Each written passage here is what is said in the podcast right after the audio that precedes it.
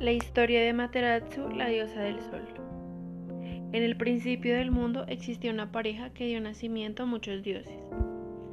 Sus nombres eran Isinami e Isinashi. Tuvieron muchos hijos, pero cuando tuvieron al dios del fuego, Isinami, la esposa de Isinashi, murió en el parto. A Isinashi le dolió tanto la muerte de su esposa que bajó al infierno a buscarla, pero cuando la encontró y la abrazó, ella se desmoronó hasta desaparecer.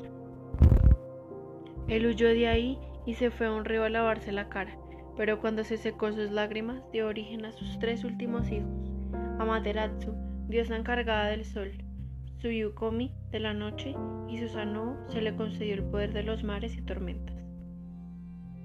Amaterasu y sus hermanos estuvieron mucho tiempo gobernando sus papeles, solo con el detalle que Susanoo Nunca le gustó cómo fueron repartidos estos roles. De hecho, él quería el reino que tenía su hermana Amaterasu. Por ello, en varias ocasiones intentaba estrategias para derrotarla y quedarse con el reino de ella, pero ella siempre lo logró vencer.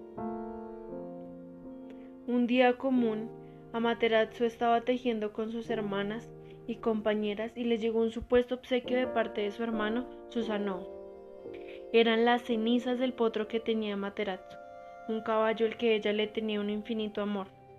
Ella de la tristeza decidió encerrarse en una cueva para siempre, y es así como todo el mundo empieza a caer en oscuridad y muerte, porque sin ella no hay vida.